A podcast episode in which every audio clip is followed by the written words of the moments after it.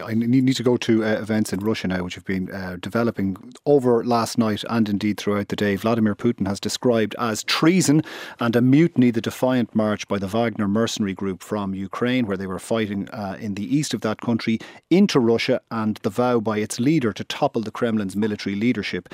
That controversial leader, Yevgeny Prigozhin, has seized a military HQ in the provincial capital Rostov on Don and publicly claimed the Russian defense minister and the higher military echelons deceived President Putin about the danger of attack from Ukraine and duped him into war in order to advance their own careers. I'm joined now by Bel Trew, Chief International uh, Correspondent with the London Independent. Bel Trew, thanks for joining us on the line.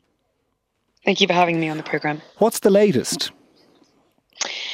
At the moment, we haven't got a clear understanding of exactly what is happening, but what we can see from the ground, at least from video footage being shared from the ground in places like Rostov and also Voronezh, is that there is um, armed escalation happening between the Wagner forces and Russian military um, forces as well, with Prigozhin vowing to basically march on Moscow, despite the fact that Mr. Putin's called his action treasonous um, and said that he will basically defend the country against Prigozhin. Um, the Russians have managed to um, get firm support from their allies. So Belarus has reaffirmed its alliance with Russia.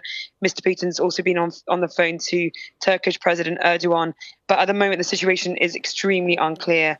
Um, and I'm, I'm talking to you from Kiev right now, where the Ukrainians are obviously watching this with interest. Right. The, the proximate cause of this is the allegation by Yevgeny Prigozhin that uh, Russian attack helicopters had inflicted up to, I think, 2,000 casualties on the Wagner mercenaries. He has 25,000 people under his command. But maybe another reason for this is there was an attempt within Russia to put Wagner under military, direct military control, which would have resulted in a considerable loss of influence for Prigozhin. Prigozhin has been a very controversial uh, figure and a very outspoken figure for a long time. Quite recently, he actually said in his social media channels, where he's very active, that he believed that the Russian military establishment had essentially lied to Russia um, and lied to President Putin about the reasons for um, you know the invasion of Ukraine. He's been very critical, um, specifically of the Russian military establishment. He's been very careful not to use uh, or direct his anger towards Putin. But clearly, for a long time, he's held quite a lot of power because his forces have been on some of the fiercest front lines in Ukraine, in the east around Bakhmut. He's, he claims he's got 25,000 men behind him, and that's actually, and they're actually you know very much on those key front lines. So he's increasingly got power.